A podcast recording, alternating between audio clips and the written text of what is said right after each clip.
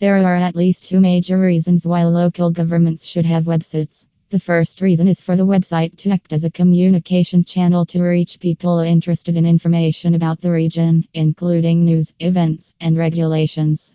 While most government offices are only open a certain number of hours a day and days a week, a website is usually always on and available.